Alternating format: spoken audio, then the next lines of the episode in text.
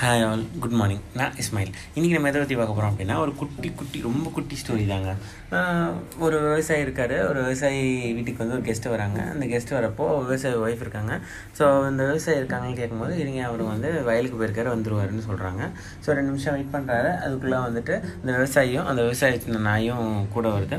அந்த விவசாயி பார்த்தீங்க அப்படின்னா செம்ம ஃப்ரெஷ்ஷாக இருக்கார். அந்த நாய் பார்த்தீங்கன்னா செம்ம டயர்டாக இருக்குது உடனே வந்து அந்த கெஸ்ட் கேட்குறாங்க இப்படி இந்த வயல் எவ்வளோ தூரம் இருக்கும்? ரொம்ப தூரமாக இல்லை எப்படி கேட்குறது இல்லை இந்த அஞ்சு நிமிஷத்தில் வர்ற மாதிரி தான் இருக்குது பக்கத்தில்? ஏன்னா நீங்கள் செம்ம ஃப்ரெஷ்ஷாக இருக்கீங்க. அந்த நாய் ஏன் இவ்வளோ டயர்டாக இருக்குது அப்படின்னு கேட்குறாரு அதுக்கு வந்து அந்த விவசாயி சொல்கிறாரு நான் வந்து ஸ்ட்ரைட்டாக வயலேருந்து இங்கே வந்துடுறேன். இந்த நாய் என்ன பண்ணுது? அப்படின்னு கேட்டிங்கன்னா மற்ற நாயை பார்த்துட்டு குறைச்சிக்கிட்டு இது பண்ணிவிட்டு அதை துரத்திட்டு அதெல்லாம் விரட்டி விட்டு அப்படியே வந்துட்டுருக்கு. ஸோ வரதுனால அது அப்படி டயர்டாக இருக்குது அப்படின்றாங்க. எஸ் இந்த அவ்வளோதாங்க ஸ்டோரி என்ன ஸ்டோரி அவ்வளோதானா அப்படின்னு கேட்குறீங்களா ஆமாங்க.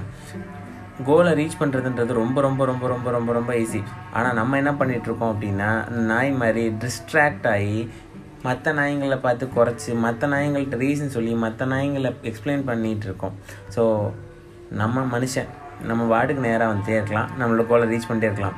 ஸோ மற்ற நாய்ங்க மாதிரி டிஸ்ட்ராக்ட் ஆகாமல் இருக்கும் தேங்க்யூ ஆல் பை